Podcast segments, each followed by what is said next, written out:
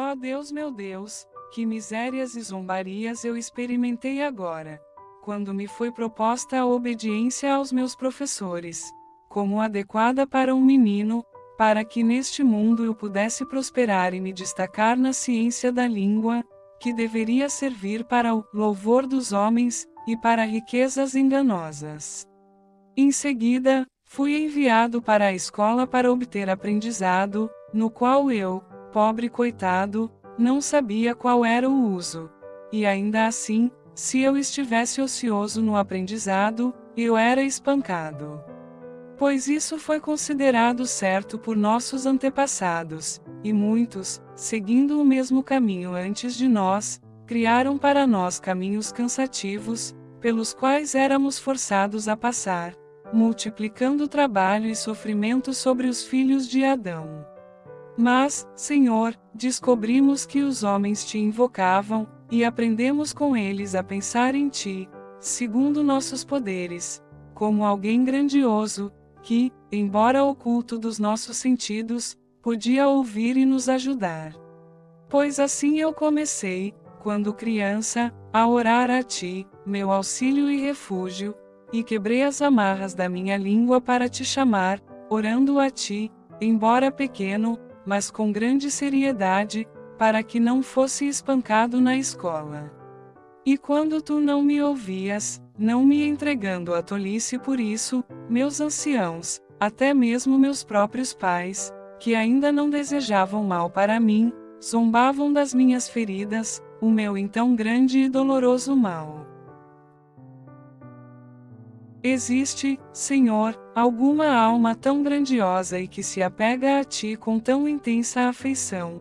Pois uma espécie de estupidez de alguma forma o fará, mas existe alguém que, por se apegar devotamente a ti, seja dotado de um espírito tão grandioso, que possa pensar tão pouco nos aparelhos de tortura e ganchos e outros tormentos, contra os quais, em todas as terras, as pessoas clamam a ti com um medo extremo, zombando daqueles por quem são temidos mais amargamente.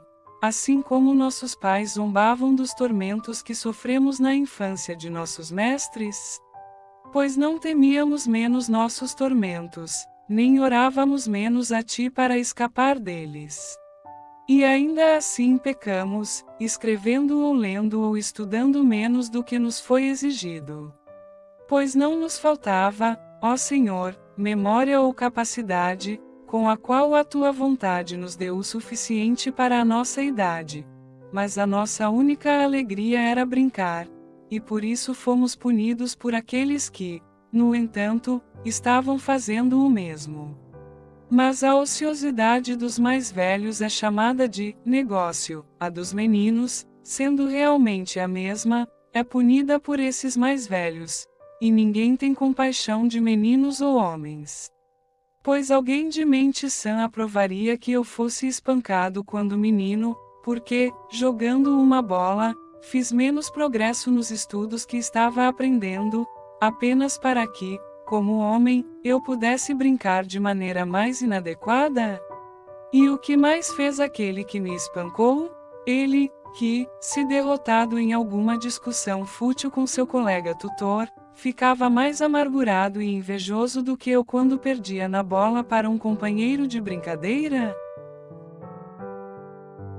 E ainda assim, pequei aqui, ó Senhor Deus, o Criador e dispensador de todas as coisas na natureza, o dispensador apenas do pecado, ó Senhor meu Deus, pequei ao transgredir os mandamentos de meus pais e aqueles de meus mestres. Pois o que eles, com qualquer motivo, queriam que eu aprendesse, eu poderia depois ter colocado em bom uso.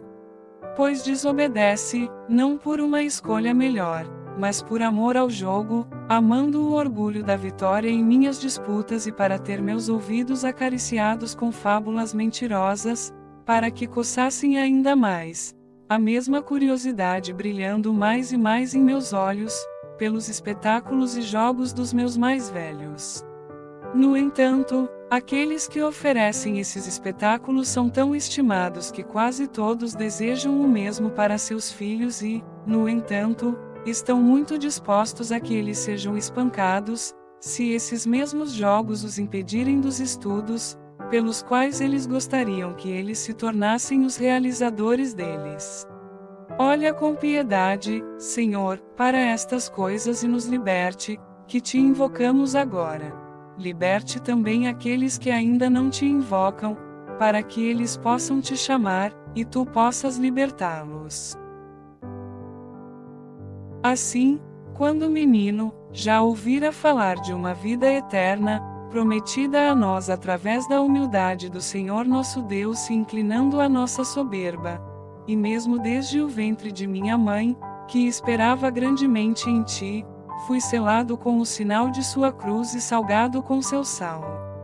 Tu viste, Senhor, como, ainda menino, fui acometido uma vez por uma opressão súbita no estômago e estive quase à beira da morte, tu viste, meu Deus, pois tu eras o meu guardião, com que ansiedade e com que fé busquei, do piedoso cuidado de minha mãe e da tua igreja, a mãe de todos nós, o batismo do teu Cristo, meu Deus e Senhor. Por isso, a minha mãe, minha carne, muito aflita, pois, com um coração puro em tua fé, ela trabalhou com amor ainda mais intenso pelo nascimento da minha salvação, teria procurado ansiosamente providenciar a minha consagração e purificação pelos sacramentos que trazem a saúde, confessando-te, Senhor Jesus, para a remissão dos pecados, a menos que eu tivesse recuperado subitamente. E assim, como se eu precisasse ser poluído novamente caso vivesse, minha purificação foi adiada, porque as manchas do pecado trariam após aquela lavagem culpa maior e mais perigosa. Eu já acreditava então, e minha mãe e toda a família, exceto meu pai, acreditavam, no entanto, ele não prevaleceu sobre o poder da piedade de minha mãe em mim, para que, assim como ele ainda não acreditava, eu também não acreditasse. Pois era seu cuidado sincero que tu, meu Deus, em vez dele, fosses o meu pai, e nisso tu a ajudaste a prevalecer sobre o marido, a quem ela, a melhor, obedecia, obedecendo assim também a ti, que assim ordenaste. Rogo a ti, meu Deus, eu gostaria de saber, se assim o desejas, para que propósito meu batismo foi então adiado? Foi para o meu bem que a rédea foi solta, por assim dizer, sobre mim, para que eu pecasse? Ou ela não foi solta? Se não foi, porque ainda acoa em nossos ouvidos de todos os lados. Deixe-o em paz, deixe-o fazer como quiser, pois ele ainda não foi batizado? Mas em relação à saúde corporal, ninguém diz: deixe-o ser mais gravemente ferido, pois ele ainda não está curado. Quanto melhor então, eu teria sido curado imediatamente. E então, por meio dos meus amigos e por mim mesmo, a saúde recuperada da minha alma teria sido mantida segura em tua guarda, que a destes. Certamente, melhor. Mas quantas e grandes ondas de tentação pareciam pairar sobre mim após minha infância. Isso minha mãe previu, e preferiu expor a elas o barro de onde eu poderia ser moldado mais tarde, do que o próprio molde, quando feito. Na própria infância, tanto menos temida por mim do que a juventude, no entanto, eu não amava os estudos e odiava ser forçado a isso. No entanto, fui forçado, e isso foi feito para o meu bem, mas eu não fiz o bem, pois, a menos que fosse forçado, eu não teria aprendido. Mas ninguém faz o bem contra a sua vontade, mesmo que o que ele faça seja bom. No entanto, também não fizeram o bem ao me forçarem, mas o que era bom veio de ti, meu Deus. Pois eles não se importavam com como eu empregaria o que me forçaram a aprender, exceto para saciar os desejos insaciáveis de uma mendicância rica e uma glória vergonhosa. Mas tu, por quem até os cabelos de nossa cabeça são contados, usaste para o meu bem o erro de todos os que me instaram a aprender, e o meu próprio erro, de não querer aprender, tu usaste para meu castigo, uma pena adequada para alguém tão pequeno e tão grande pecador. Assim, por aqueles que não fizeram o bem, tu fizeste o bem por mim, e pelo meu próprio pecado, tu me puniste justamente. Pois tu ordenaste, e assim é, que cada afeto desordenado seja seu próprio castigo. Mas por que eu odiava tanto o grego, que estudei quando era criança? Ainda não sei totalmente, pois o latim eu amava, não o que meus primeiros mestres, mas o que os chamados gramáticos me ensinaram. Pois aquelas primeiras lições, de leitura, escrita e aritmética, eu achava um fardo e uma pena tão grande quanto qualquer grego.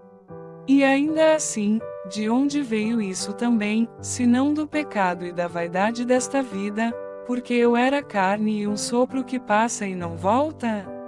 Pois aquelas primeiras lições eram certamente melhores, porque mais certas. Através delas obtive e ainda mantenho o poder de ler o que encontro escrito, e escrever o que quero, enquanto nas outras, fui forçado a aprender as andanças de um Enéas, esquecendo as minhas próprias, e chorar pela morte de Dido, porque ela se matou por amor.